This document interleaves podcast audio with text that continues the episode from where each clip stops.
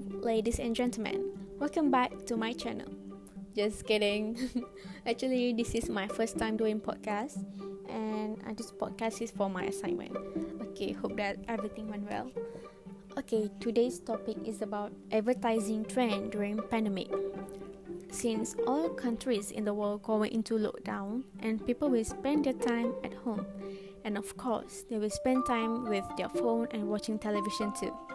As we can see, people keep updating their daily life during lockdown, such as what they cook for today.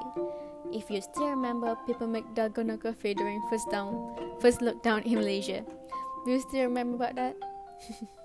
okay, next, they update what they do for today or for daily life, such as uh, farming, cooking, or cleaning their house.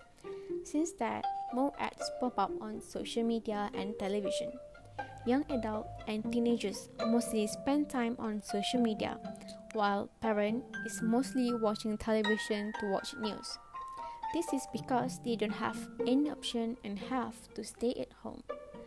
To take this opportunity, more ads pop up on social media and television.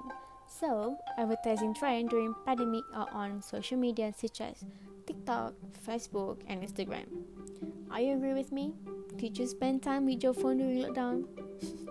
We're the same guys, especially spend time on TikTok. Okay, next is uh, ads on television. Oh, I forgot about Wow Shop and Go Shop. Another one, CJ Wow Shop. Okay, uh, the shows uh, got the highest rating during pandemic. So, in conclusion, advertising trend during advertising trend during pandemic are on social media and television. That's all from me, and thank you for listening to my podcast. Stay safe, everyone. Bye. Selamat Hari Raya.